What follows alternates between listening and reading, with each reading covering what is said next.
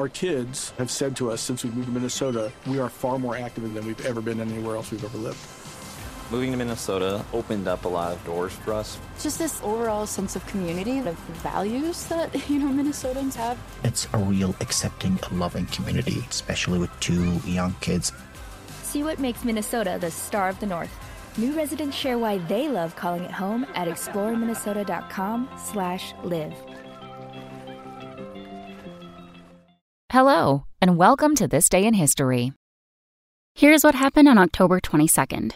It was the closest the world has ever come to nuclear war. On this day in 1962, President John F. Kennedy announced in a televised address that U.S. spy planes had discovered Soviet missile bases in Cuba that, when completed, would be capable of launching missiles to Washington, D.C. and other U.S. cities. Kennedy announced that, in response, the U.S. would be setting up a naval quarantine around Cuba.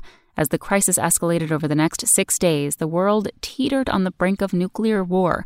Eventually, conflict was averted when the Soviets agreed to remove the missile bases in exchange for a U.S. pledge not to invade Cuba and to eventually dismantle U.S. missile sites in Turkey.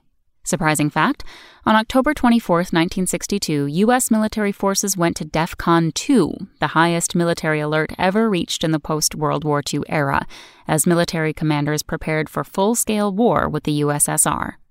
Also on this day in history, in 1957, the U.S. suffered its first casualties of the Vietnam War. And in 1965, President Lyndon Johnson signed the Highway Beautification Act, which had been championed by his wife, Lady Bird.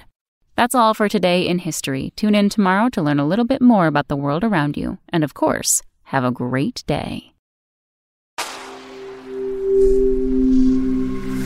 Spoken Layer. Our kids have said to us since we moved to Minnesota, we are far more active than we've ever been anywhere else we've ever lived.